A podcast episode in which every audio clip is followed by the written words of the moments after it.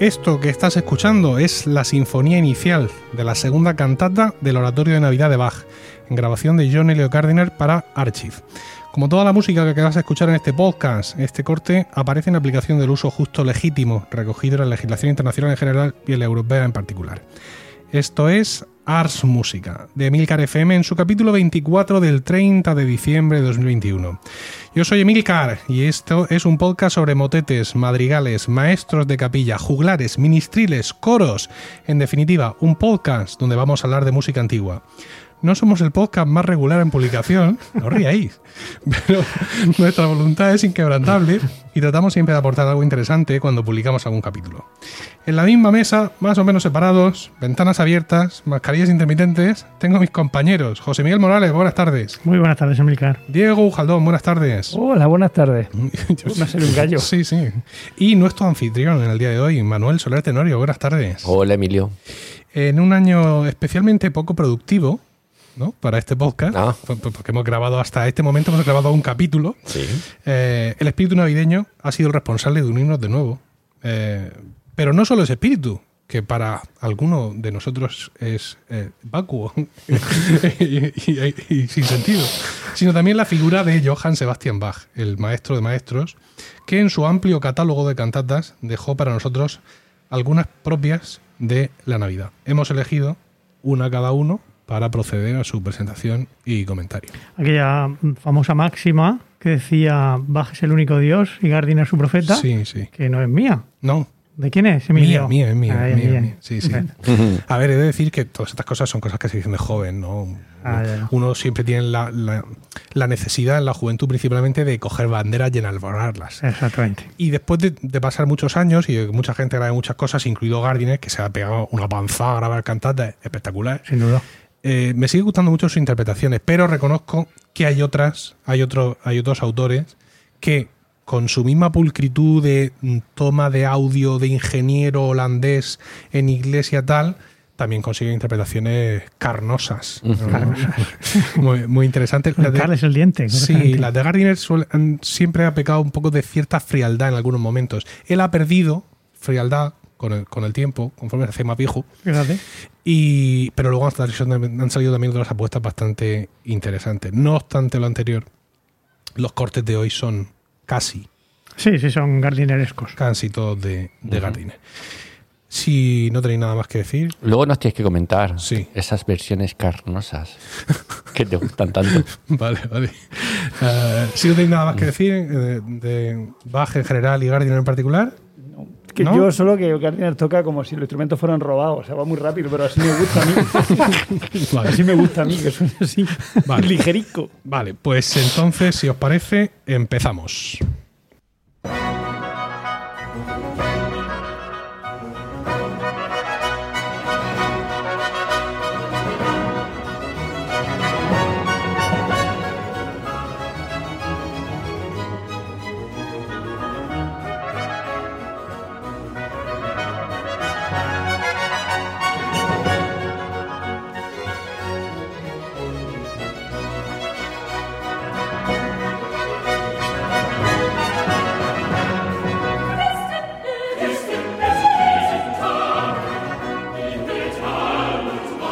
Diego, Diego nos va a hablar de la cantata 63 Christen et set diesen Tag, cuyo comienzo acabáis de escuchar en versión precisamente de John Elio Gardiner para Archive Production. Así que eh, adelante, Diego. Creo que lo estoy pronunciando fatal y en tres idiomas distintos. Sería Archive, ¿no? Eh, En alemán, ¿cómo lo diríamos? En, alemán. En alemán Archiv. sería Archiv. Ar- Archive. Archiv, pero no creo que sea alemán eso. No, No, no Bueno. me nada en Yo no lo he escuchado nunca como archive. yo no lo he escuchado nunca. Más Ah. que cuando nos los hemos dicho los unos a los otros. Ah, es verdad. Vale. Archie. Ah, Archie. sí, perdón, bien. Diego. Sí, sí. Bueno, pues. Bájate la mascarilla, que te toca a Ah, ti al lado. perdón. A ver, bien, correcto. Eh, bueno. Eh, mm, se escribió la cantata en Weimar en 1713 para el día de Navidad, o sea, para el 25. En, en la en Lieberfraukirchen en Halle fue, es para la que se. para en la, la iglesia a la que estaba destinada. Eh, ¿Dónde, dónde, dónde? La Liebenfrauenkirche ¿De dónde? de Halle, Ah, de Halle. Lieben Frauen. um, donde nació. ¿Sabéis quién nació en Halle? No. Händel. Händel nació en Halle. Oh. Que está al lado, al lado de Leipzig. Está muy cerquita. Pero bueno, Vamos a ir bajando del volumen. datos que. Por favor. Bueno, posteriormente lo interpretó de nuevo en su primera Navidad como Thomas Cantoa en Leipzig en el 25 de diciembre del 700 1723, ¿vale? Eh, como hemos dicho, la compuso posiblemente en su estancia en Weimar hacia 1713 para el día de Navidad y se trata de la cantata de Bach más antigua que se conserva para Navidad. Ahí, ahí lo dejo. Bien, el texto mm, trata sobre, está cogido, por ejemplo, de la epístola a Tito, la misericordia de Dios se ha manifestado, el libro de Isaías, porque un niño nos ha nacido. Mm, Es un geboren.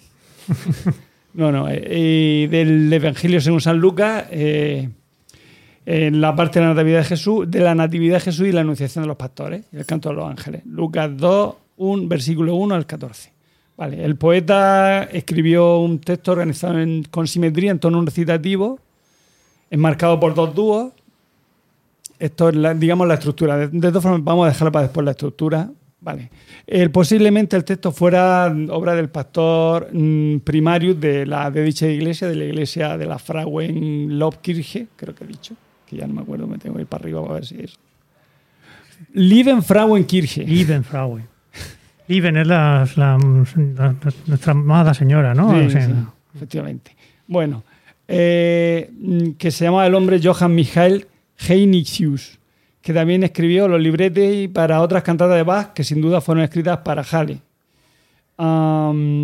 Eh, ¿Qué hacía Bach en Halle? Pues pidió, solicitó entrar como organista allí, eh, ya que em, para sustituir a Friedrich Wilhelm Sa- Sahoff, el hombre. Y como pilló- entonces la obra que hizo para, pues para demostrar lo bueno que era, pues fue esta. Eh, por lo tanto, mm, le puso mucho, mm, una instrumentación muy, muy, muy carnosa, como diría Emilio, ¿vale? Es una, es una entrevista de trabajo, ¿no? La cantata, Sí, efectivamente. Cuatro trompetas, timbales, tres oboes por encima de las cuerdas, una orquestación a tope. O sea, antes no se había, no se había metido tanto trompeterío ahí en la, la iglesia. Bueno, de hecho, está, como hemos dicho, está hecho para cuatro solistas, cuatro, cuatro voces solistas, soprano, alto, tenor y bajo, coro, cuatro voces, eh, tres oboes, fagot, dos violines, viola, órgano y bajo continuo. El órgano hay que decir que se añadió en una versión posterior, en la versión que hizo ya para Thomas en. Leipzig. Sí, en Leipzig. Seguramente para aportar carnosidad al, antes al que conjunto. el órgano, que no. En cuanto al carácter de la obra, la cantata tiene un carácter bastante efectivo, pero no muy navideño. Se le faltan ciertos rasgos típicamente asociados a la Navidad. Por los pastores, Los los angelicos, el niño en la cuna. Eh, en El, fin. el burrito sabanero, ¿no? Se lo echas en falta en la obra de Bach, ¿no? El burrito sabanero. De hecho, Gardiner, y palabras Gardiner, hay que decir que Gardiner tiene un, tiene un documental donde mm, hace el, digamos, el, el ensayo de, de esta cantata y se puede encontrar en YouTube incluso. O sea que, que si queréis no os tenéis ni que gastar un duro. Se ve en YouTube con versión, o sea, está el hombre habla en inglés, un inglés muy clarico, con versión, o sea, con, con subtítulos al español. Yo, yo me gasté el dinero. Creo recordar. El DVD, sí, por supuesto. Bueno, bueno. Pero bueno. También os lo podéis comprar, como hizo Emilio. Bueno, según Gardner dice la, la cantata no tiene ninguno de los temas de la Navidad habituales, ninguna canción de cuna, no hay música para los pastores, ni para los ángeles, ni siquiera los corales convencionales de la Navidad. Como veis, lo que he explicado antes lo he sacado de aquí. Y luego ya la estructura, hay que ver que es una pieza, según también Gardner, la simetría del texto en tono recitativo, Nurkergen sich das Bange, que es el recitativo que hace el tenor, el, creo que en el cuarto movimiento de la pieza, eh, digamos que es, eh, es el eje que vertebra de manera que sí que, que hemos dicho una simetría sobre por encima del primer coro, último coro, eh, recitativo, que es el segundo movimiento, séptimo movimiento recitativo, ah, tercer movimiento aria, Aria, sexto movimiento aria y el eh, y el quinto recitativo y el cuarto es El dúo. el dúo. efectivamente. Hay, hay un, Bueno. hay un coro final. Sí. Sí, Vale. eso es lo, lo que es una de las características, que no acaba con un. Son siete movimientos y no termina con un Coral. coral, sino que termina con un coro. Y si queréis, voy a analizarlo un poco por encima. como era su primera cantata navideña. no, Claro. está- Lo puedo analizar. Bueno, el primer coro, Christian Erzen diesen Tag, em- eh, empieza con toda la orquesta, como hemos escuchado, haciendo un ritornelo con la frase contra. mm, eh, tan tiro, tiro, tin, tin, ton, ton. Vale, ese ritornelo vais. Es que suena así. Sí, sí, no. Está clarísimo. ¿Vale? Eh, dice el texto, dice Christian Arsen diesen Tag y metal un Marmolsteine. Cristiano graba este día en metal y mármol. ¿Vale? Entonces, suena, canta el coro de manera contrapuntística este texto. Luego vuelve el ritornelo de la orquesta tan, tiro, y entra la parte B. Todas las piezas tienen eh, la estructura de área de capo. A, B, A. ¿vale? Una forma de área de capo típica. El ritornelo con, con un, bueno, eh, o sea, quiero decir, la parte B, que también tiene, podría decir el texto, pero tampoco me voy a, a explayar. Acaba B, A sufrir con el alemán. Sí, o sea, mm, digamos que hace dos, hace dos frases, vuelve el ritornelo, otras dos frases de B y luego vuelve otra vez el ritornelo para volver a A con su... No sé si ha quedado claro. O sea, ritornelo A, Era como un libro de japonés abierto. ritornelo A, ritornelo, primera parte de B, ritornelo, segunda parte de B, ritornelo A. Vale. Después vendrá el recitativo de alto, ¿vale? O Selgetag o Ungemeines Heute, que significa, no lo sé ahora. Tortuoso Ah, no, no lo sé lo que significa. tu No he alemán está un poco oxidado, es decir. el uh, mm, o, no sé, o es- glorioso hoy, día ¿no? o maravilloso día. No eso, sé. eso es, un, Hoy. eso es una, Oh, maravilloso canción, hoy. una canción de guerrero. Bueno. Un venturoso día. Vale, es un recitativo para alto Pues con violín primero, violín segundo, viola y continuo. ¿vale? Eh, es muy curioso porque los recitativos, tanto este recitativo, recitativo para alto como el que viene luego para tenor y el de y el recitativo el 4 me, me lo he saltado. A ver, ¿Qué pasa aquí? Está luchando contra el Microsoft Aquí- ah, el área para soprano. Sí, sí, sí. No, no. El, los dos recitativos Eso te pasa por no venirte con son, tus folios. son más que, claro, efectivamente, son más que recitativos, son ariosos, porque lo vamos a ver ahora. Por ejemplo, en este recitativo de alto, ¿vale? Eh, tiene pasajes así tortuosos, la voz y el continuo luchan por, entre ellos, y en realidad por- eh, hace una figura porque tratan de, liberarse de las esclavizantes cadenas de Satán, que es lo que dice el texto. Entonces, para mostrar eso, ese, tra- ese tratar de liberarse, pues mm, hay pasajes melismáticos y bastante intrincados para lo, para lo que es un recitativo, que ya sabemos que suele ser un texto plano con acompañamiento así muy, muy sencillo. Como hemos dicho, traducido a lo normal, melismas que no es habitual en un recitativo.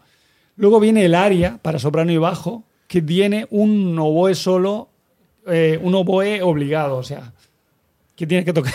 Que, tiene que tocar los oboes. Tiene que tocar el oboe, o sea, que tocar los ese oboes. aria va con el oboe Y no también. es por gusto. No es por gusto, no es que está obligado. Tú estás obligado a tocar el oboe aquí.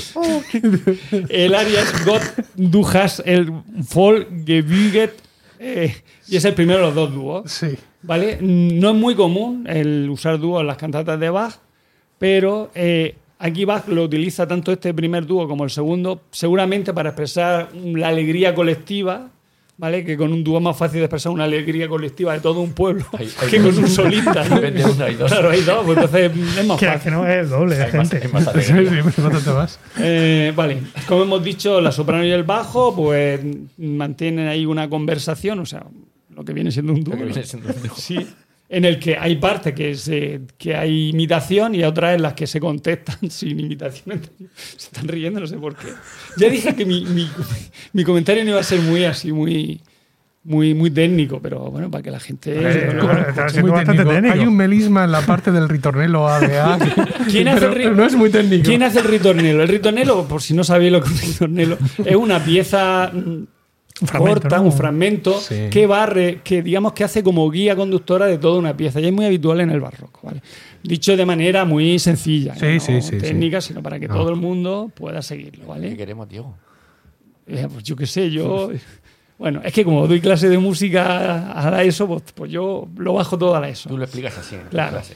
Sí, sí, es así. Vale, como hemos dicho, el oboe es el que tiene lo- el que mantiene, el que va haciendo los ritornelos mm, cuando las voces no están cantando, ¿vale? Entonces, como la otra estructura que hemos visto, pues tiene una parte A, entra el ritornelo, perdón, del, del, del oboe obligado, tiene una parte A, una parte ritornelo, parte B, y vuelve a haber ritornelo y parte A, ¿vale? A la siguiente, el el quinto movimiento es eh, un recitativo para tenor, So gerne signum hoit. Eh, pues un recitativo tal. mm, Pero había dos dúos, ¿no? ¿Has dicho? sí, el tercer, el dúo que viene ahora, que es un dúo entre alto y tenor. El otro era entre soprano y bajo y este es alto y Ah, tenor. vale. Y en medio hay un recitativo. Sí, Ah, vale. un recitativo de tenor. De tenor. Mm. Que es el que a partir de él se genera Se genera la simetría. la simetría. Es que había Me entendido que falta eran los algo. dos dúos los que estaban en medio. ¿Por qué te vas para arriba otra vez? No, porque es que aquí me falta algo. Ah, sí, vale, ya está. Venga, seguimos. que se- vale, el recitativo que hemos dicho que hace de, De eje de simetría. de eje de simetría. Luego viene el aria, ¿vale? Para alto y tenor, con violín primero, violín segundo, eh, viola y continuo, que se llama Ruf und Flecht der Himmel an. Es un. eh, bueno, en la Wikipedia ponía que era un minueto. Al fin y al cabo, yo, no, yo estaba ahí tratando de buscar el minueto, dónde estaba, de minueto y trío, pero. No sencillamente, no, no, sencillamente una forma de aria de capo normal. De toda la vida. De toda la vida, no hay así grandes. Y luego viene el recitativo de bajo, ¿vale? Ah, es curioso que, este- bueno, el recitativo anterior que he hablado, el de tenor, como hemos dicho, también parece un arioso porque el uso de. pues en- eh, Por, por el uso que tiene de. de un violonchelo, por ejemplo, cuando aparece la palabra lob, es de, creo que es león y tal. O sea, hay. Digamos que, que marca mucho el texto. O sea, el recitativo lo que hace. mm, eh, remarca, o sea, el los instrumentos remarcan mucho el texto y en este caso el violonchelo trata de mostrar el rugido del león cuando aparece la palabra león y tal, y trata de... eh, entonces, lo cual lo convierte un poco en arioso, o sea, mm, digamos que vuelven a haber melismas no propios de un recitativo, es más, se repite, se repite una frase que en un recitativo no se suelen repetir frases, pues no, pues una frase completa se hace una vez y se vuelve a hacer otra segunda vez de manera un tanto melismática, ¿vale?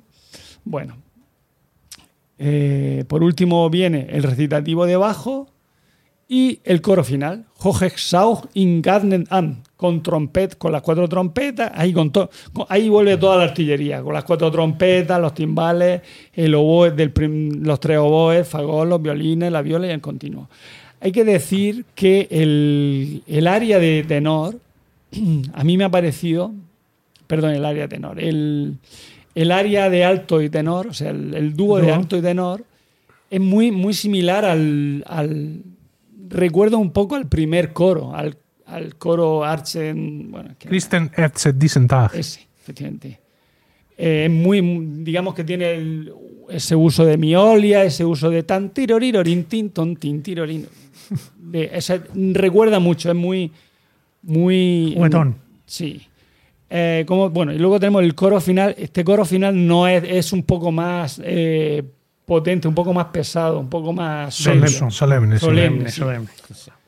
Como hemos dicho, en lugar del habitual coral de cierre, eh, la cantata esta termina con un coro, ¿vale? Eh, empieza con mucha energía, las trompetas empiezan con, con fanfarrias súper pomposas, las voces eh, cantan, eh, se habla en el texto de, de lo más alto, entonces pues canta en registro agudo y con mucha, con mucha alegría, para luego eh, ir poco a poco eh, en una sección central. Bueno, se hace una fuga, una primera fuga, una segunda fuga, que en este caso, eh, digamos que es mucho más solemne, mucho más seria, y destaca sobre todo en la palabra cuele, que significa tormento, porque habla de los tormentos de Satanás y tal. destaca el, un trino colectivo que hace todo el coro, bastante complicado, eh, que un, eh, un musicólogo que se llama Min lo describe como un pasaje de extraordinaria intensidad. El tempo se ralentiza, la armonía pasa a ser trágica y cromática. Y el sentimiento de profunda melancolía ante la sola idea del abrazo de Satán. ¿vale? Eh, esa sería la parte B, ¿vale? Está más solemne, para luego volver al área de capo. En realidad la forma esta es muy curiosa, es la forma de este coro porque es A, B, A, B y luego vuelve a repetirse A. O sea, sí. A ver, a No, ver, es, ah, fo- no es, form- es una forma área de capo, pero mm, se re- o sea, no es ABA, sino que es AB, AB y luego A para no acabar en mal rollo, porque se, le- se ve que la forma, la parte B era, estaba muy bien y le gustó mucho a Bach. Se ve que el hombre se, se Pero cuando dices AB, AB, ¿es repetición exactamente igual o parecida? Bueno, AB, A, A prima, claro. Ah, vale, vale. Quiero decir, me refiero, yo estoy hablando de las melodías, mm, claro, con El su adorno ¿no? y tal, el- el pero de- es para diferenciar la melodía. La melodía A, la melodía B, que luego, claro, vendrá con su adorno y con su tal. A, B, A, B, y luego acaba en A, con el ritornelo final de toda la orquesta, para que acabar en lo más grande. La- Pero eso es bastante habitual. Las B son homofónicas. Quiero decir, el, el rondó también va haciendo A, B, A, C, A y suele acabar en A. Ya, pero que en este caso mm, todo, toda la área eran áreas de capo, o sea, A, B, A, y en este caso en el último coro repite, repite A y repite B. Pero luego vuelve a A. Bueno, claro, y acaba en A. Pues que Pero que el otro no repiten A y B, sino que directamente hacen A, B, A y chimpum. Ya está. Sí, pero lo que te quiero decir es que todos tienen en común que acaban con A. Claro, claro. Es como- Es que acabar, y sobre todo en esta última, acabar con B sería muy mal O rollero. hacemos tres partes o hacemos cinco, pero la última va a ser Sí, va a ser, igual que la sí, primera. Efectivamente. Y bueno, pues eso es todo lo que puedo decir de la cantata. Si tenéis alguna duda o. Ah, yo tengo, bueno, Sí, que en el, en el vídeo que ha mencionado Diego, lo que se ve son eso, es lo- los ensayos del, del grupo para hacer la grabación o para estar preparados para la gira de, de que hicieron con cantatas por, por toda Europa y Gardiner llega tarde. Qué bonito. A al ver. ensayo. Sí, de hecho empieza con él en el taxi o en el coche llamando a la productora y diciéndole que, que, que llego tarde. Vamos, en definitiva. Eso. Ah. Eso, interesante. No sé musicológicamente esto cómo interpretarlo, ¿no? Gracias por tu valiente testimonio. yo sé que a, ti te- que a ti te gustan mucho estas cosas, Sí. estas alusiones al siglo XX. Pero hay un documental muy chulo también de Bernstein Ah, dirigiendo también muy chulo. que empieza con todo el mundo allí preparado y Bernstein llegando que se nota que se acaba de despertar, que llega medio, me- dormido, pide un café, empieza a tomarse un café y luego ya empieza la... a- A mí me, me surge una duda, Diego José. Y es el- el- los, los fragmentos de texto que has traducido eh, me, me parecen muy poco navideños. En, en- todo la- la- las, esclavizantes cadenas de Satán, el león, Yo, yo voy a hablar de eso, José el, Miguel, el- y de hecho de, de lo ¿Pero de esa cantata? en general, pero voy a hablar. Que se- me imagino que será todo mm, la alegría porque Jesús, el nacimiento Claro, de Jesús nos libera de Claro, las- es, es eso. mm, Es básicamente. Porque no conozco el texto de la, Porque, de mira, la yo te puedo ir, por ejemplo, en el. el ver, por ejemplo, en el área de el área para soprano y bajo, que es muy, agra- muy alegre, da, esa que hemos hablado que es muy alegre, dice, Dios, tú has dispuesto bien lo que ahora sucede para nosotros. Por lo tanto, confiemos siempre en Él y entreguémonos a su gracia, pues nos ha deparado esto. ¿vale? Y luego, que para siempre nos alegra. Eh, eh, ya está. Para, Bueno, eso sí, vamos, no, que en realidad eso, el- Dios como salvador de, de- de nosotros al nacer, nace para salvarnos. Esta, eh, esta de la que hablamos de, eh, o sea, la, la última, el último área donde hablamos del demonio y tal, pues fíjate, dice el texto, dice Altísimo, mira con tu gracia el ardor de esta alma ante ti postrada, que, que el agradecimiento que te damos resuene gratamente en ti. Haz que caminemos siempre bendecidos y que jamás suframos los tormentos de Satán. Eso, los tormentos era lo que me faltaba. ¿Cuáles eran los tormentos? Los tormentos. Muy bien. A mí se, se me ocurre una cosa. Cuando has dicho el- la traducción del primer coro, hablas de grabar eh, en metal, En metal y mármol. en metal y mármol. Sí. he pensado que a lo mejor eso tenía algo que ver con la elección de las trompetas para esta cantata. Mm, Qué curioso, sí, sí. Oye, probable. qué bien tirado está eso, sí, sí. Porque no había de mármol, que si no. ¿Cómo se nota que tú eres musicólogo y yo un simple optione? Hombre, alguna flauta así de, de mármol, quizá. Muy bien. ¿Seguimos? Venga. Sigamos.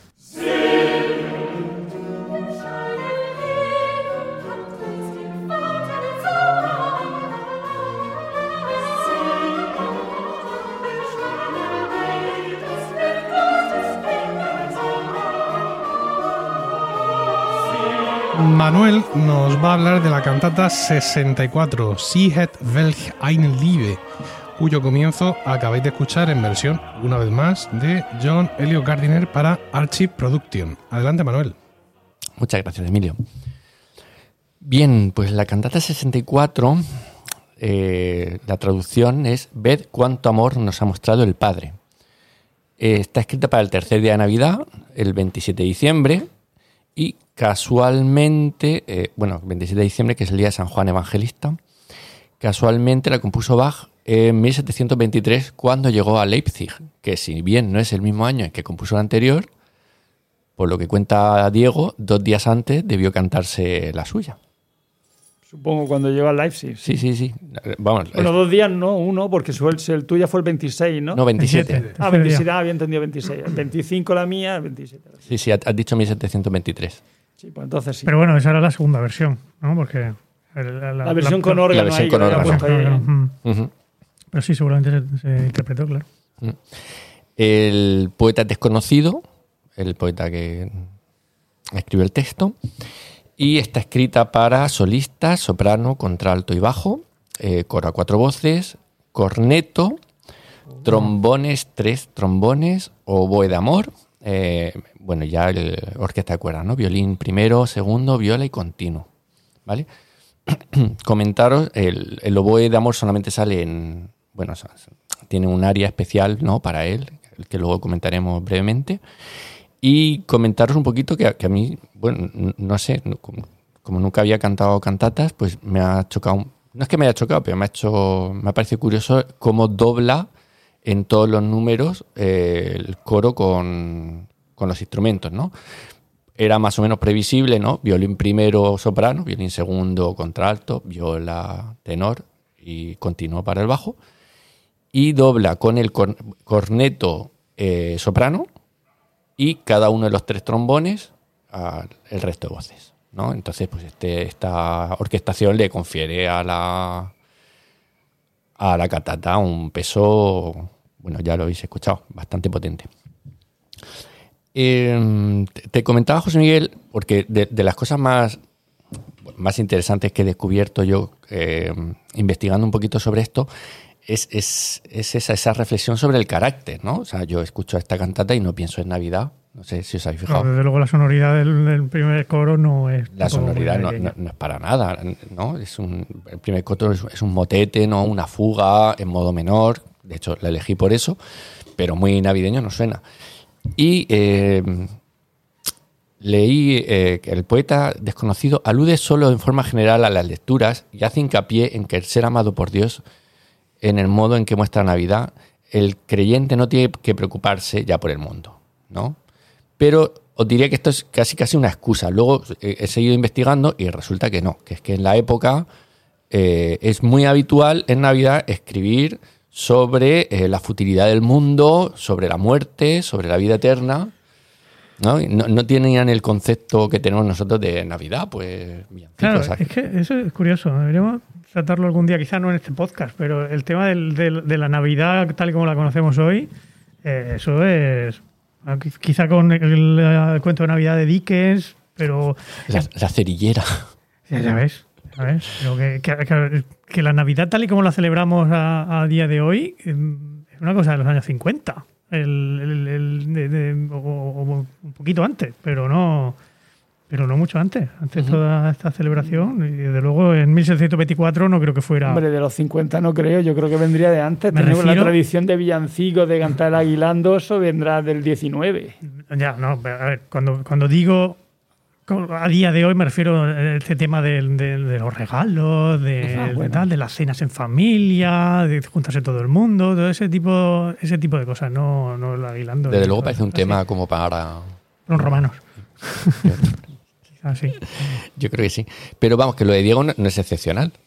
Quiero decir que, que en la mía también, que, que no es que, que es que la. De hecho, la cantata de Diego a mí me ha parecido más navideña, incluso, que la mía.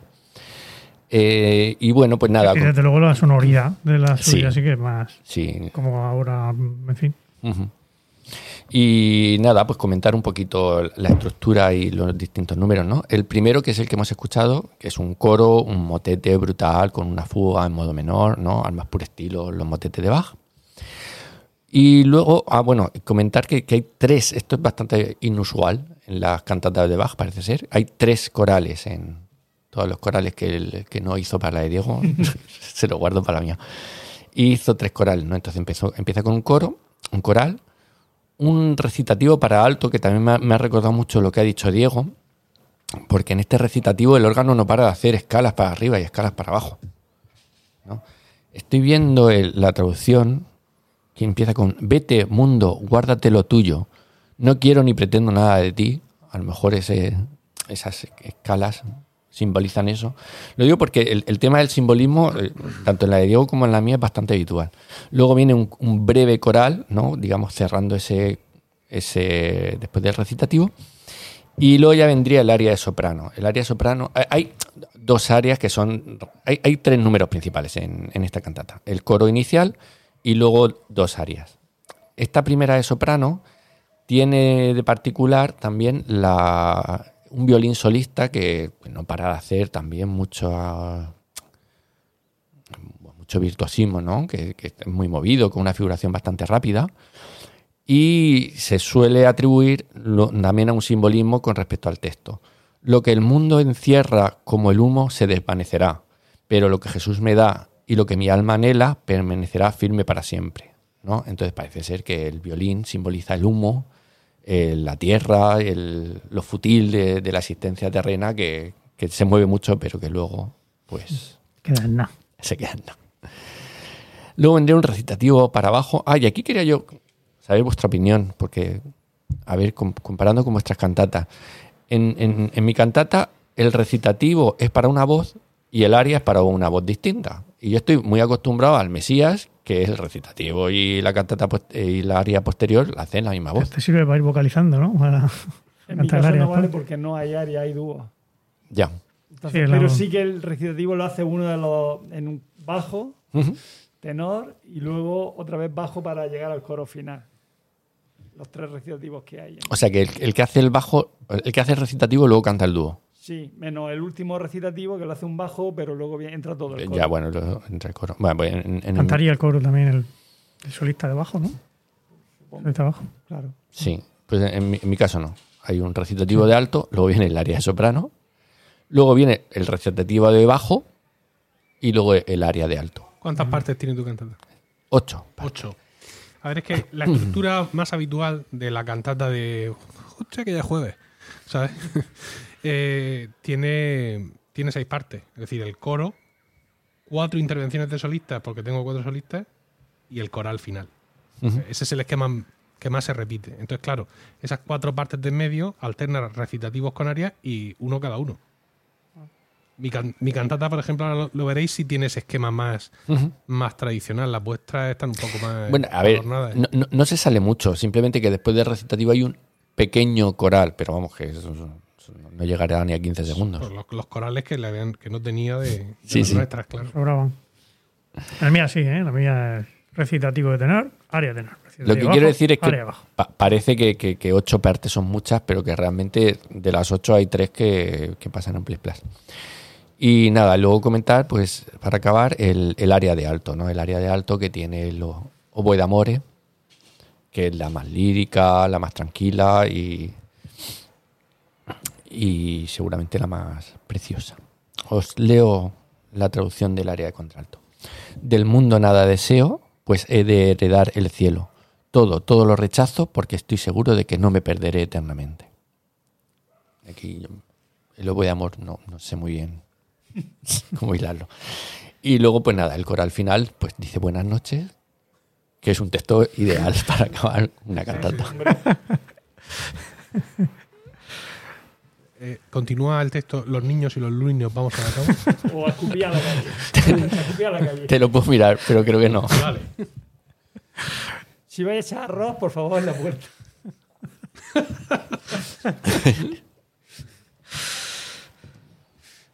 Muy bien, pues vamos, vamos, que tengo las cantatas, las tengo calientes. Hace caldica, ¿no? Vamos a seguir, ¿vale? Venga.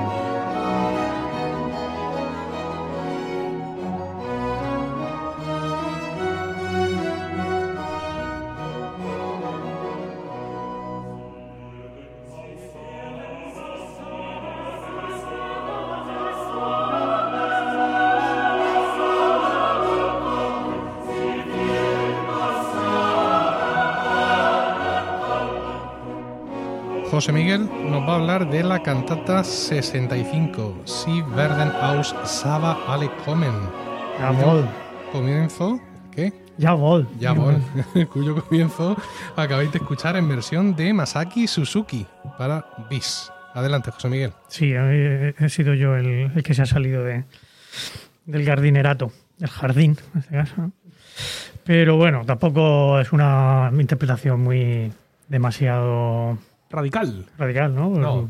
Es- podría afirmarla perfectamente. Sí, Suzuki es colega. Suzuki es de, es de la Peña. ¿no? De hecho, últimamente, eh, para ver un vídeo, para verlo en vídeo, una interpretación, estuve buscando en, en YouTube y hay una de una interpretación de la Bach Society de, de Holanda que, que, bueno que es bastante más eh, bastante más, más rápida, más más eh, más fuerte, ¿no? Lo- lo- los las trompas que se oyen al principio son, suenan con mucha más, más crudeza. eh.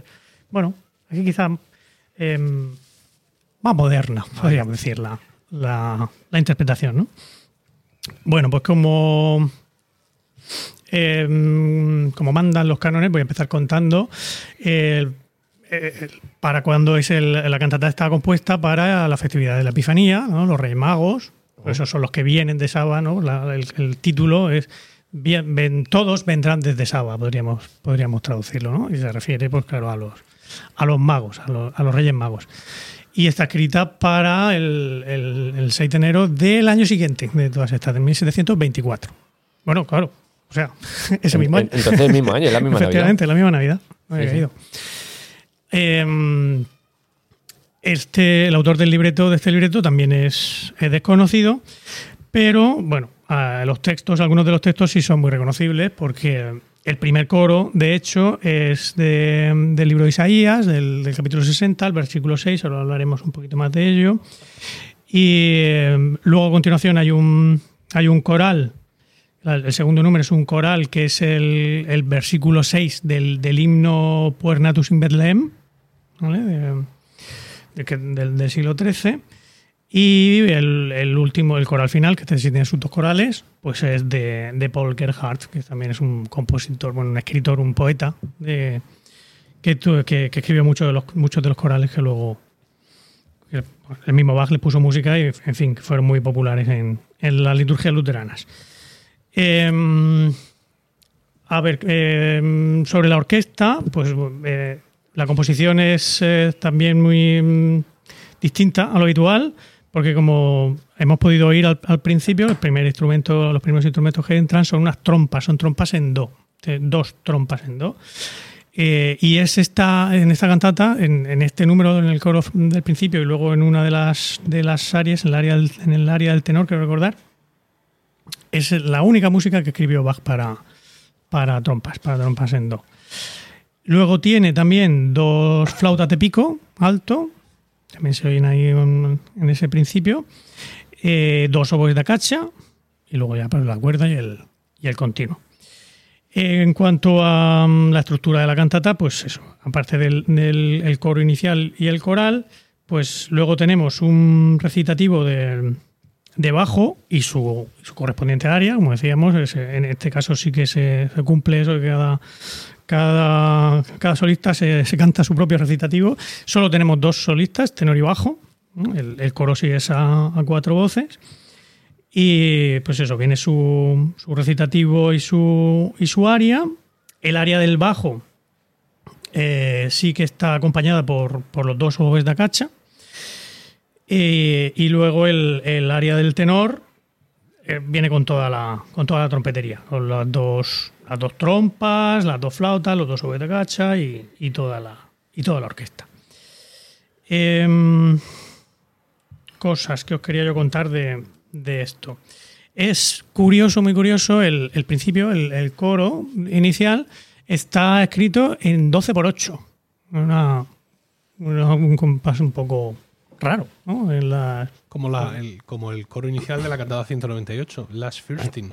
Ah, sí, está 12 por 8. Sí. ese. No sé si te acuerdas cuando lo cantamos en el curso de Aroca, eh, Martin Schmidt eh, Marcaba la corchea. mar- sí, o sea, marcaba, eh, subdividía cada, cada tiempo porque, claro, era un compás muy Era un compás muy amplio. Había algunos momentos en los que sí, pero él a- subdividía para. Había que había momentos que tenía que suscribir. Claro, para articulación de la orquesta, sobre todo. Y luego, claro, cuando estábamos el coro más perdidos que. también necesitábamos ir con la uña ahí a las semigarras bateas Ya ves. para encajarlo todo. Pues, pues eso. eh, según eh, un, tal Whitaker, no sé si te sonará un, un musicólogo inglés de finales del 19, primeros del, del 20. Bueno, tampoco es. No el famoso compositor. No, No. Whitaker no, este es Whitaker con dos T. Ah, vale, el caso cuando yo buscaba en Google Whitaker me salía el otro, muchas veces. Pero bueno, pues según él. Bueno, no, espérate, no, no, no lo voy a contar lo que decía, porque primero os tengo que explicar, primero os tengo que explicar lo que dice el texto del, del, del primer coro. ¿eh? Eso que decíamos que, que habla del es el, el capítulo, del capítulo 60 del libro de Isaías, el versículo 6, pero el coro empieza diciendo la segunda parte del versículo, que es eso de que de, mm, eh, todos los de Saba llegan trayendo oro e incienso. Muy raro, Isaías no hilo tan fino, el oro y el incienso. Eh, y proclaman las alabanzas del Señor. Eso dice la segunda parte del versículo. Y dices tú, mira, eh, eh, Isaías, el tío, acertó en, en- en su profecía. Vinieron esta gente a traerle el incienso. Pero, menos mal que acertó solo en la segunda parte y no acertó en la primera parte del versículo. Porque lo que dice la primera parte del versículo es: Te cubrirá una multitud de camellos, dromedarios de Madián y de Efa. Eso dice el señor Isaías. Menos mal que ahí no. Ahí no, no, no, no acertó, porque si no, el pobre chiquillo. Eh, el caso es que eh, dice este hombre, Whitaker, por eso no lo podía contar antes, que ese 12 por 8 del principio y, esa- y esas dos trompas pues podrían significar los camellos, aunque no lo quieran poner en, en palabras para no ponernos a hablar de camellos, estas cosas, pero sí que a modo de- del artista que pinta el, el, el paisaje de la, del- de, de la escena que quiere interpretar, ¿no? Pues esa- esas trompas y, eso, y ese 12 por 8 vendría a representar los, los camellos que, que iban a cubrir a... Todo. Sí. Ah, El 12 por 8 por un lado y las trompas por otro. Sí, todo. sí. Este tipo Sí. de, de- de intervenciones de, de la retórica de la música, Sí. que yo también he hecho varias, Claro. muchas veces luego te imaginas que se las dices al compositor, ¿no? Y dices, Sí, sí, ¿qué? sí. ¿Yo ¿No? qué? ¿Qué? qué? ¿No? Imagínate, va, no, porque los camellos. ¿Qué camellos? ¿Qué, qué me estás hablando de camello? No, si esto a mí me, me dio, el, me dio el libreto Hans, el de, el de la barbería. que, tío, escribe fino. Una cosa, una cosa. Ya ves, seguramente. Hombre, a ver. A ver, hay cosas que sí. Yo que- creo que lo del 12 por 8 Algo eh, significa. Algo significa. Sí. A lo mejor no son los camellos, Algo pero tira el agua cuando la bendicen. tú no coges. baja y, "Oh, pues hoy voy a coger 12 por 8 porque me he Sí. levantado por ahí. Porque es que es francamente es inusual. Pero la ¿no? instrumentación y los solistas también son muy accidentales, generalmente. Yo estoy seguro que es que la soprano y la alto, que habían cantado lo de Manuel, se fueron a pasar los reyes en casa de su suegra. Seguramente. Entonces se quedó solo y dijo, espérate, esto le cambio yo la clave y salimos por patas. Lo que me extraña mucho, de corazón te lo digo, es Mm. que le caiga al pobre tenor encima toda la que le cae. Sí, sí, sí. Es una lástima ¿no? que, que no, que no podamos poner un, trocito porque tampoco es tan... A ver, es que son Mm. trompas naturales, ¿vale? Eh, Quizá en esta, en esta interpretación, bueno, sí, eh, que- estamos acostumbrados a pensar en trompas y pensamos en las trompas con sus pistones y sus cosas, y no es lo mismo, ¿no? No, no, no suena tan... Pues fíjate que es yo- más camello, no elefante. Puestos a escuchar, yo me he quedado con mucha curiosidad sobre el bajo con los dos oboes. Los dos obedecitos Eso también de tiene que ser cacha, bastante particular, ¿no? Pues escucha la cantata esta, te la escuchas en un momento. Sí, sí, Más son 15 gris minuticos. Tarda Sí, sí. 14.35 en hacerla. Es muy, es cortita. A mí me encanta, ¿eh? Yo no, no la había escuchado antes, me, me puse a escucharla porque, porque era de Reyes y digo, mira, esta es la mía. Y la verdad es que es preciosa, ¿eh? se ha convertido en, en música de cabecera, en, en mi caso. En cualquier caso, fijaos también que ese año fue el año que llegó a Leipzig. Entonces estamos un poco como con, con Diego. O sea, es como, me acaban de contratar aquí, Tengo que... estamos en Navidad, es el momento de... Estoy a prueba todavía, no han pasado seis meses. Sacar aquí mi artillería pesada y hacer las mejores cantatas. Sí, lo que me llama la atención también es que, claro, ahora que vemos que es todo de la misma Navidad, oye, pues sí que tenía instrumentos a, a su disposición, ¿eh? Porque eh, las trompas por un lado, los de cacha, el oboe de amor, la- no sé, que tenía Cuatro trompetas. las trompetas que, que- elegía, que no era así tan, tan a ver lo que a ver lo que tengo hoy, ¿no? Lo mismo lo contrataba, ¿no? O sea, no sé. No estabais todos siempre, sino que para una No, semana me imagino, claro, claro, concreta, me imagino que sí. oye tú, el que toca el oboe, ¿Cómo te viene esto? ¿cómo te viene? Bueno, eh, que- quería aclarar que eh, en realidad lo, lo de los camellos y. O sea, no, no es que Isaías previera que iban a cubrir al niño de camellos, sino que el, el capítulo 60 es un canto a Jerusalén. ¿Vale? En realidad, o sea, lo que, la que se iba a cubrir de camellos y de dromedarios fantásticos era la ciudad de Jerusalén, no ahí el pesebre que se llenara de, de toda esa gente. Con lo cual también el oro y, la, y el incienso iban para, Para todo. Era, para Jerusalén completa, era ¿no? la comuna, para la comuna completa. ¿no? Pero bueno, aquí ya sabéis que en cuanto la cosa consiste en, en decir que las profecías han acertado, las interpretaciones se dejan a, a la fantasía un poco.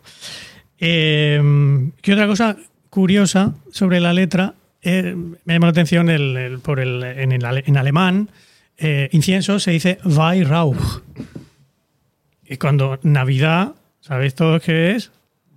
Weihnacht, ¿no? la noche, Weihnacht, pues eh, incienso es Wei, el mismo prefijo que significa votivo, ¿no? Rauch, que es humo, humo, Oh. el humo votivo.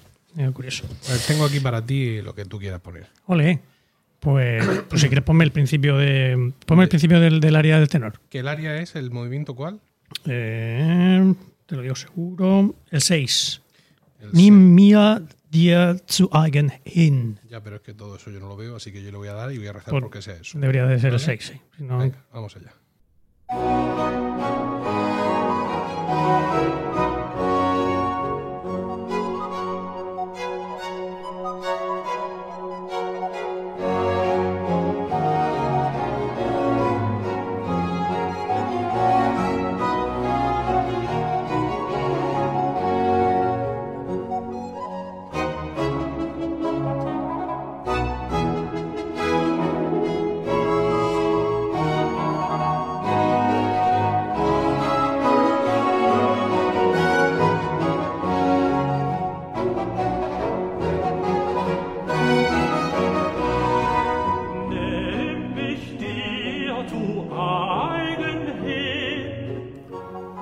La misma versión de, de Suzuki que hemos citado antes. De Suzuki, ¿no? O sea, que tiene su crédito dado ya. ¿vale? no hace falta. si no hace falta. Y esta versión. Pues sí, pues veis ahí se podía escuchar perfectamente toda la, toda la trompetería y la oboería. Em, a ver, ¿qué más quería yo contaros? Sí, el, el coral, que, que decía yo, es el, el segundo coral, que, que el texto está sacado del, del Natus in Bethlehem, lo que dice Mm, lo que dice el- en, latín ese, versículo, eh, eh, obviamente el coral está en alemán, pero en, latín dice, Reyes de Saba veniunt, aleluya, aurum tus et mirra, et mirram offerunt, aleluya. ¿Vale? Que es, bueno, creo que la traducción no hace, no hace falta que la haga, ¿no? Que- pero lo que me parece interesante de esto es la, la introducción de los reyes, que aparece aquí. Es aquí, en este, en, en- en este himno donde aparecen los reyes, porque vosotros sabéis que en el, en el Evangelio, en ninguno de los cuatro evangelios canónicos, se habla de reyes. De hecho, eh, es solo en el de, mm, de Mateo, el de- Lucas. Lucas, ¿no? Me parece que es Lucas, donde se habla de los tres sabios, sabios de Oriente. ¿no? En ningún sitio se dice que sean reyes en los evangelios canónicos. Y aquí en este, en, este himno sí que se habla de los reyes de Saba.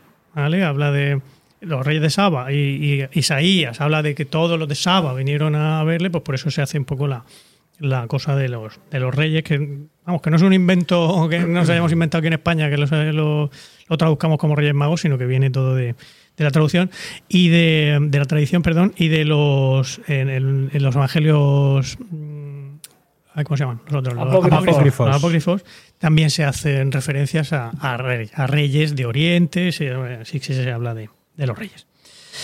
Y, ¿y qué más os voy a contar yo? Pues. Ah, sí, otra, una última cosa que quería contar sobre este señor, sobre el Whitaker, este que dijo lo de los camellos. Que, bueno, él tiene un, libro bastante, que fue bastante importante en su momento sobre las cantatas de, sobre las cantatas de Bach, y donde cuenta estas, estas cosas cuando habla de la cantata 65. Pero hablando, bueno, en un artículo que, he leído, hablando de la de la fiabilidad de este señor, ¿no? que bueno, esto es la opinión del tal Whitaker, eh, habla de, de cómo él también cuenta una anécdota de que, de que el- el- un discípulo suyo, un tal Joaquín, eh, habló una vez con un nieto de Bach que según él eh, había, había estado cantando, cantaba con, con su abuelo en las, en las cantatas, ¿no? Cantaba, formaba parte del coro en las cantatas. Y le preguntó que cómo era el, el maestro dirigiendo. Y dijo que era un horror, que era malísimo, que era para, para echarle la bronca y que aquello sonaba fatal y que era un, un desastre. Eh, y, y luego pues acaban contando como que, eh, que, que esta es eh, mentira, es absolutamente falso porque es imposible, ¿no? Si tú haces, echas cuenta de las de las, las fechas, para empezar, el primer nieto de Bach eh, nació en 1745, a cinco años de, de morirse eh, Johann Sebastian, y en fin, era un poco complicado que, que con esa edad estuviera, estuviera cantando. ¿no? Y, y para poder haber hablado con el tal, con el discípulo del, vivido este, pues tenía que, ser- tenía que tener más de, más de 100 años. ¿no? Y que luego, en fin, hay muchas otras eh, fuentes que nos dicen que, que, no tiene, que, que es completamente falso. Que, ¿no? que las- Hombre, todo lo del final del 19 suena muy a, a eso. No, no es el único que se inventa cosas por esa. Por, por cierto, sobre el primer nieto de Bach, hay una película que se llama Mein Name ist Bach, Ah, sí. ¿vale? que habla de cómo mm, Johann Sebastian va a la corte de Federico II de Prusia, donde está Carfil y Emanuel, para, mm, para bautizar a su, a, su- a su nieto, ¿vale? Con Johann Christoph, creo que era su- el que lo iba acompañando a Bach, y donde se habla sobre el arte de la fuga, cómo, Ujú. cómo se inventa el... No, no, el arte de la fuga, no, perdón, la ofrenda musical. La ofrenda musical. Me he confundido. Y este, es curioso, es una película curiosa. Mm. Además sale un Bach muy mundano, ¿no? Sí, con el sí. vino y con... Está bien, interesante. Pues nada, pues eso es todo lo que yo os quería contar sobre esta cantata. Muy bien, muchas gracias. Pues eh, seguimos.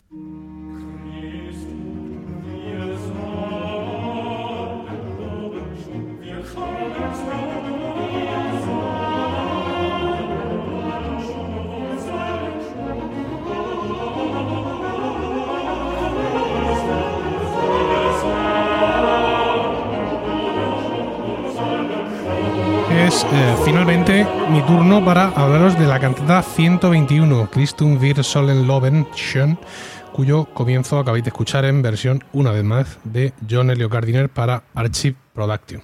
Se trata de una cantata para el segundo día de Navidad. Esto es el 26 de diciembre y está compuesta en el muy prolífico año de 1724.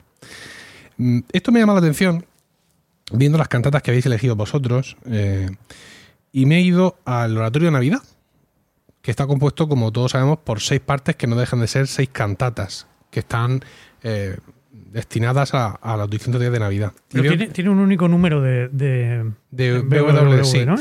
Eh, entonces, lo que vemos es que las, las partes del oratorio de Navidad son para el 25 de diciembre, el día de Navidad, para el 26 de diciembre, para el 27 de diciembre, para la circuncisión de Cristo, 1 de enero, para el domingo después de Año Nuevo, cuando caiga, eh, aunque por ahí ponía 2 de enero y a 2 de enero el año que sea. Lo Ah. mismo fue 2 de enero, el- en el año que él la compuso, ¿vale? Y para la celebración de la Epifanía, que es el 6 de enero.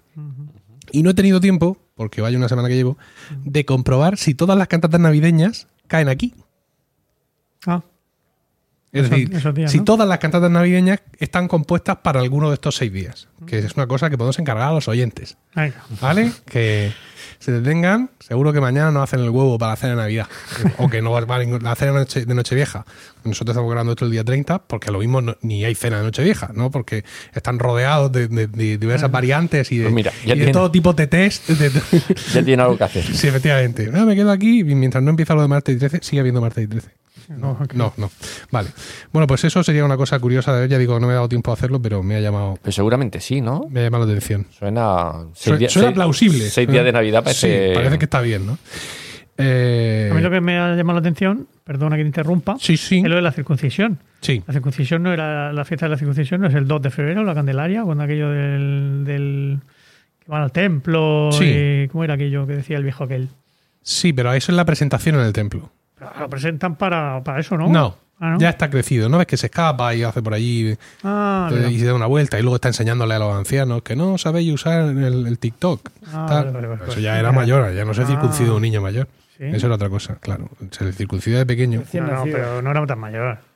Pero si lo. Si- presentación. sí, Suficiente como para andar si se y les, hablar. si se les escapó y habló con. No, estás tú- está- la presentación es cuando se les escapó y los pillaron luego enseñando a los maestros. Enseñando. Es lo que, aquello que Seis dice años tendría. El viejo aquel que dice, ahora ya me puedo morir, que ya lo he visto todo. Sí, pues ¿Cómo seis años. Sí, el, sí, sé quién dices. Ah, tenía cuatro o tres. ah, yo pensaba que era un bebé. Pocos. Am, Bueno, pues os decía que esto es para el segundo día de Navidad, ¿vale? El día 26 de diciembre. Y el, el coro de apertura y el de cierre basan su texto. Esto es como una muñeca rusa, lo voy a decir ahora. Basan su texto en un himno, eh, en el himno del mismo nombre, del mismo nombre del, del, del- título, escrito por, Manti- por Martín Lutero.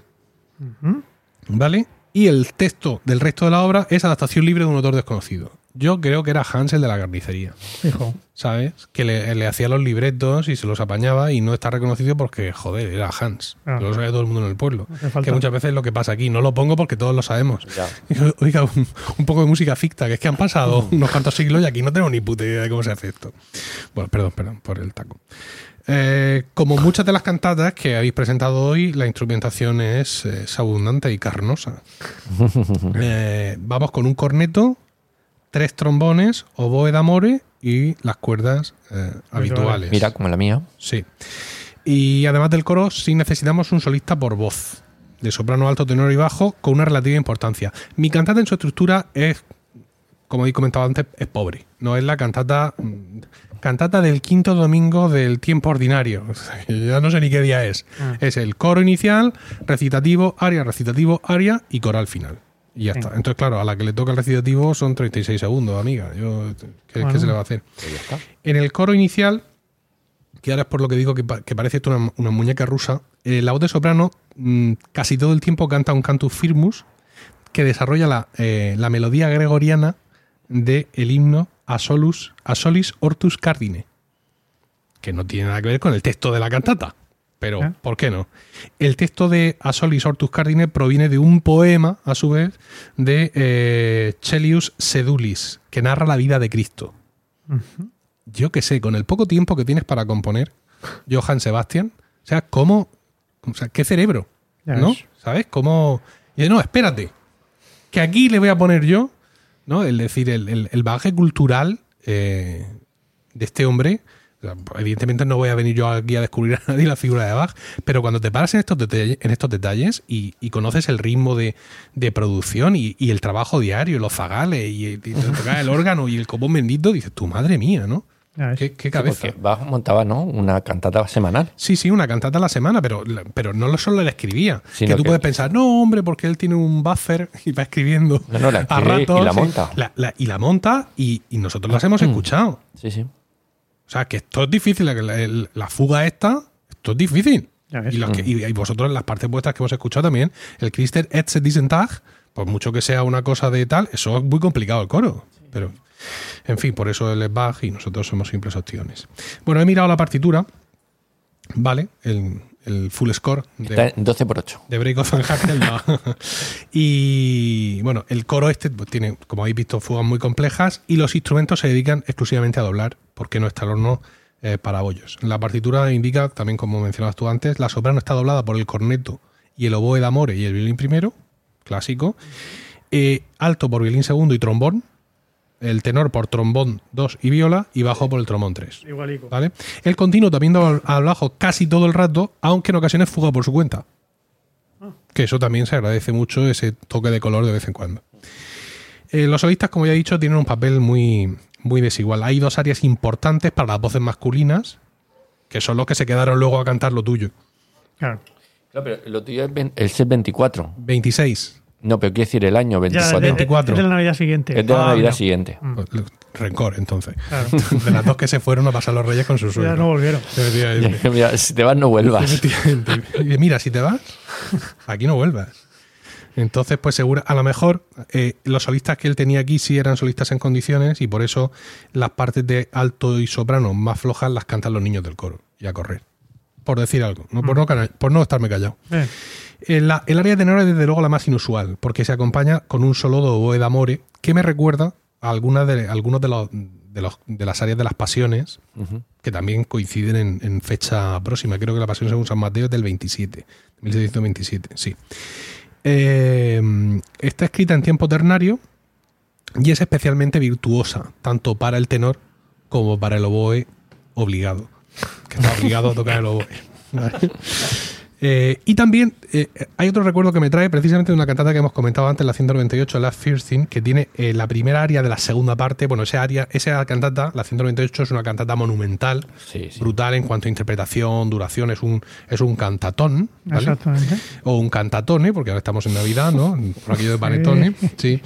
Eh, y el- el- ese área, que es, eh, que, bueno, es mucho más que esta, realmente, ¿no? Pero tiene oboe de amores, dos violas de gamba, dos laudes y la cuerda mm, de turno se llama Der Ewigkeit Saphirnes Haus y es un auténtico disparate. Esa la he cantado yo en casa en varias ocasiones con una tasa de acierto en las semicorcheas. Oye, como bien, para ¿no? ir a- Respetable. al karaoke de Leipzig, ¿sabes? Eh. Yo me podría plantar allí con, una- con aquello. Y me, me recuerda un poco a, a ese estilo. El área baja es más convencional. Es una cosa acompañada de cuerdas, pero el texto, sin embargo, sí es muy chocante. Dice Johannes eh, Freudenvolles Springen, ¿vale? Que eh, junto con, con la fuga del bajo, imitando todo esto, nos ilustra muy visiblemente qué es lo que significa el texto, que son los saltos de Juan el Bautista en el vientre de Isabel Ostras. ante la visita de María. Ah, ¿Vale? bueno. ¿Os acordáis de todo aquello? María va a visitar a su Sí, prima, sí, sí. magnifica mi alma al Señor, tal, tal, tal. Y la otra dice, ¡ay! Se da una patada. ¿Vale? Porque es que es San Juan que dice, coño, eh, el Mesías, ¿vale? Que por cierto, en la película se armó el Belén. Esto está fatalmente explicado. La película está muy chula, incluso desde el punto de vista doctrinal y tal, te hace un papel en las familias católicas, pero cuando empieza la peli, mm, empieza la peli María yéndose a casarse con José. Mm, Y va con ella su prima Isabel con el bebé en brazos. mm. Y dice, uy, menos mal que has venido porque nos ha sido de mucha ayuda. Y yo pienso que esto no era así. Que cuando María va a visitar a Isabel ya estaba eh, en, en cinta. Ya estaba, ¿no? ¿O cómo fue aquello? También deberes para los oyentes. Sí, sí, sí. no. Esto lo hemos discutido en casa, pero no hemos ido para coger la Biblia. También hay que decirlo. bueno. Pero yo, yo creo recordar que María ya estaba eh, embarazada, o sea, no anunciada, que una mala tarde la tiene cualquiera, sino ya embarazada cuando va a visitar a su prima. Pero bueno, en la anunciación. Y, y dice, claro, dice que, que Juan se regocija de, de notar que, que el Mesías está en el vientre de María.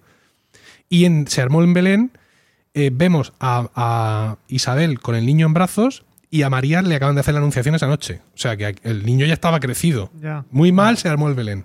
Sí, no, no, no puede Es decir, no puede. La peli está bien en general, pero este punto aquí están fallando. Ay, no. También es cierto que luego hay animales que hablan, con lo cual. Bueno, ya. Pero es una película de dibujos animados. No he visto. ¿No has Samuel. visto Samuel Belén? Debe- debería verla. Debes ver Samuel Belén. Pese a Yo que tampoco. tenga algún punto Sí, de algún punto. Aunque haya algún punto te- teológicamente. teológicamente discutible. discutible, Pero sí, sí, tiene, tiene su gracia. vale. Ya me he perdido. Pues sí, eso. El, el texto de- del área es eso. Es precisamente, os lo voy a leer, que lo tengo aquí. Dice: eh, eh, El alegre salto de Juan te reconoció ya, Jesús mío. Con el brazo Oh. de la fe que te sostiene, corazón mío, aléjate del mundo y al pesebre acude fervoroso. Mi texto sí es un poco más happy. Sí. Desde el principio al final, ¿eh? El principio, el, el coro inicial, a Cristo debemos alabar, Hijo de la pura Virgen María, en tanto ilumine el amable sol y hasta los confines del mundo. O sea, también un, un poco rollo evangélico. Y el coro al final, bueno, por medio dice más cosas. está- eh, bueno, eh, por medio que antes echábamos de menos a los pastores. Pero ¿cómo te veré en el pesebre? Mi corazón suspira y con temblorosos y silentes labios te rindo su homenaje de agradecimiento. Esto es una cosa en condiciones. Sí. No el, el rollo. Sí, no, no. El, el texto que yo, en la mía no he entrado mucho a hablar del, del texto, era todo bastante festivo, ¿eh? Y todo Ajá. Bueno, eh, en el coral fi- final, como os he dicho, volvemos a usar la melodía gregoriana de Asolis Ortus Cardine y eh, es un coral que es homofónico hasta el final, como ocurre en muchos, corales, y al final pues el coro se desata un poco en ciertos movimientos imitativos para resolver por todo lo alto, ¿no? Con el texto Ineviskait, no sea, hasta la eternidad, que es como acaba el texto ahí. To- todo este repaso me ha recordado mucho eh, la época en la que, la que os dirigía. Nosotros hemos hecho una sola cantata de Bach ¿no? La 150 Nagdirger. Y ahora, claro, esto se ve de otra forma, pero en su momento para mí el hacer o querer hacer cantatas de Bach era una auténtica pesadilla. Porque queríamos, punto uno. Y punto dos, porque no había manera de encontrar una que nos encajara. Es decir, un coro amateur que quiere hacer una cantata de Bach busca dos cosas. Uno, cantar. Claro, Cantar un poco, sí. ¿sabes? No llegar allí, mm, dejarse los hígados haciendo una fuga del demonio y luego Ya. tirarse tres cuartos de hora Ya. viendo cómo los solistas cantan y luego aparecer al final para cantar un, Un coral, ¿vale? Eso es lo primero. Y lo segundo, eh, que los instrumentos existan en el mundo actual. ¿Vale? También era Pero tú empezabas. ¡oh, y esta que chula! De pronto, dos violas de gamba, un corneto d'amore medio da cacha, una flauta que tenía su primo. Y yo, hombre, por favor. ¿No? Y entonces, claro, muchas de estas cosas son, son muy inaccesibles. Por eso no me extraña que en el día a día muchos coros, eh, coros am- amateur, pero coros con ciertas aspiraciones, se cogen su organista Y eh, un instrumento para hacer el obligado y a correr, porque aquí lo que se trata es de difundir la música. Me voy a poner yo a buscar, Mm. bueno, lo tuyo, trompas en C. En Venga, oiga, por favor. Oboe obligado. Bueno, tampoco están obligados. No, no, es verdad. Mira, el órgano, un órgano, un órgano con papel. Obligado. ¿qué? Y luego un violín que toca la parte del oboe y toca la parte del violín Y todo lo que haga falta y ya está, a correr, porque si no es que, es que no hay manera. Claro, eh, Suzuki, Gardiner, estos tiran con posta lovera. Hombre, no, claro, pero es otro nivel. Eh, Es otra cosa completamente distinta. No, hemos ido al, al luthier de no sé dónde y nos ha hecho a medida una flauta en mi, como la que usó en su momento. Luego no la hemos vuelto a usar la flauta en mi, pero de momento la tenemos aquí. Y nada. Vamos a- al único flautista que toca la Sí, flauta sí, en mi. sí, porque tiene, seis, porque tiene seis dedos en una mano en concreto y entonces lo puede hacer. Sí. Pero nada, muy, muy bien. Esta, ya os digo, sí, más festiva que algunas de las vuestras. Me ha sorprendido un poco el, el toque gótico de, eh, y textual, ¿no? De todo lo que has comentado, de que, Sí, sí, de que era de alguna forma habitual el ponerse. eh, también ocurre ahora, ¿no? La melancolía en la Navidad. Pero llevarlo sí. esto a un libreto y una cantata, ¿sabes? Parece un poco. Ya, pero la melancolía todavía tiene. Pero no, esto es dureza, esto es la muerte y. Sí. Es más, es más duro que la melancolía. Bueno, pues os animamos a escuchar estas cantatas. Os vamos a poner un chingo de enlaces. No sé a qué hora me tendría que costar esta noche para dejaros los puestos, pero os los pondremos para que los busquéis en, en vuestras plataformas musicales. Pero vamos, esto no tiene pérdida. Si fuera otra cosa, No, no, no. pero buscar una cantata BW, BW y el número. Y el número. Sí. sí, lo que pasa es que cuidado. Cuidado que luego te aparecen por ahí y cosas muy pelúas. Mira, yo por ejemplo ahora para buscar aquí en directo el- y poner el área de tenor, como no lo tenía metido aquí en la mesa de mezclas, Mm. me he metido a buscar y he tenido que buscar el texto. ¿Ya ves? porque ponía BW y, Sí. y no me salía. Porque claro, también es que la música clásica en las plataformas la ponen como les da. A veces ponen BW y a veces ponen cantata 65, 121, tal y no sé qué que era corto. Yo en Spotify, por BWV, siempre encuentro como primera referencia un Gardiner, un. El japonés. en YouTube están todas. Te lo estoy aquí viendo y De- de una y forma u varias- otra. y varias Sí. versiones. Sí, la Bass Society es Sí. buena Sí. referencia también. Bueno, pues ya está. Gracias, José Miguel. Gracias. Gracias, yo José. Nada, hombre. Gracias, Manuel, De por tu participación y por darnos eh, cobijo en tu, en tu hogar. Sí, y esto ha sido todo en este vigésimo cuarto capítulo de Ars Música. Muchas gracias por el tiempo que habéis dedicado a escucharnos y esperamos de corazón que os haya resultado entretenido y saciante. Esperamos vuestros comentarios en Twitter, arroba Ars Música, ya sabéis, en vez de una U, una V, porque somos así de especialitos. Como hemos hecho ya varias veces, vamos a terminar el programa dejándoos una grabación nuestra de Ars Música del fantástico eh, villancico Pues adiós humano vemos. Nos despedimos hasta el próximo capítulo y recordad lo que dijo Sancho, donde música hubiere, mala cosa no existiere.